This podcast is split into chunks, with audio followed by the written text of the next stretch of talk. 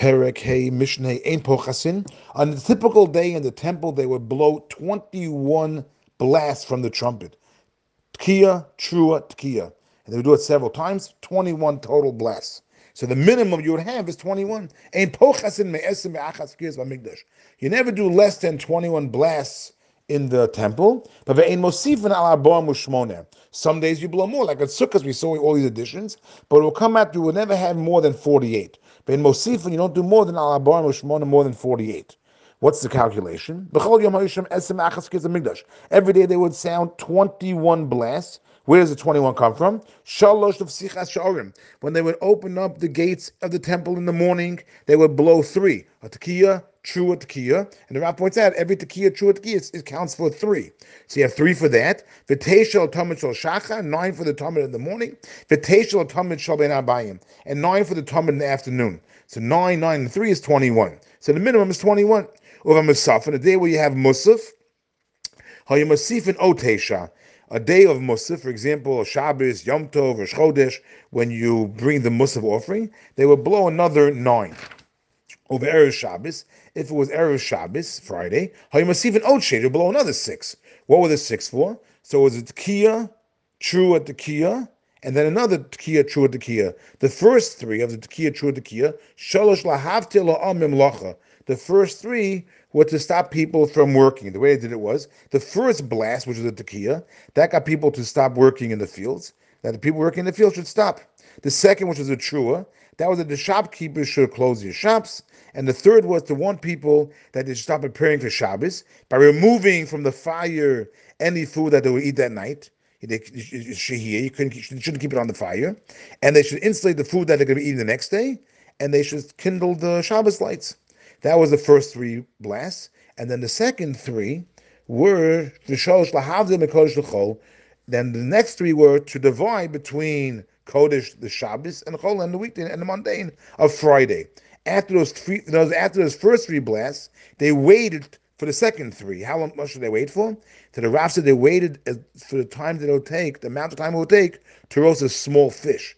And then they sounded those next three blasts to mark the beginning of Shabbos. Now, Erev Shabbos HaChag. So if Erev Shabbos Friday would fall during the festival of Sukkot, Mushmona, you would have 48. How do you have 48? Shalosh of Asharim. You would have three, like every day when you open up the gates. Shalosh L'Shar Elyon three for starting the procession to go towards the Shiloach spring, when the two Kahanim were on top of the Shar Elyon, were above, were by the upper gate, and they will blow the Tekiah, true Tekiah. The Shalosh Shah Tachton, and three when they're going towards the procession towards that lower gate. The Shara Tachton, the lower gate over here is referring to when they go out of the women's Azara, the Ezras Nashim, they go to that eastern exit over there. That eastern gate was called the Shara Tachton. So they're blowing to, as as they're going there. So that's another three. The shalosh limile hamayim, and three to, by filling up the golden flask of water that was by the Shiloach spring that we mentioned earlier.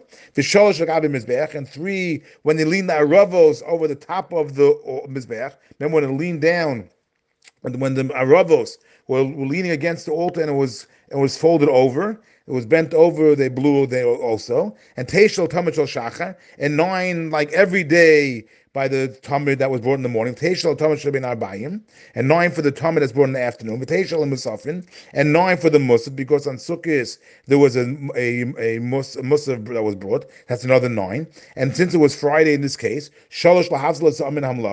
Three to have the people stop working before Shabbos. The Shalosh Lahadim Kodesh L'chol and three to divide between the holiness of Shabbos and Kol, the mundane of, of, of Friday. So the total will come out to 48. That'll be the maximum. But the Rav points out that when we say that the Mishnah is saying that the 48 is the maximum, it's Lav Davka. It's not really accurate that it's really 48 because there is a situation where it could be more. It could actually be 57. How could it be 57? If it's Erev Pesach. If Erev Pesach falls out on Shabbos, then it'll actually be 57 because You, they blow also when it comes when you blow by the bringing of the Pesach offerings. They blow the trumpets here too, so come out to 57. But the Rav points out that that was lo shchiach. That was very unusual to have erev Pesach fall out on Shabbos, and therefore not mention not mentioning that. But the regular cases, the maximum that you would have in a normal situation is if erev Shabbos falls out on Sukkot, so then you would have 48.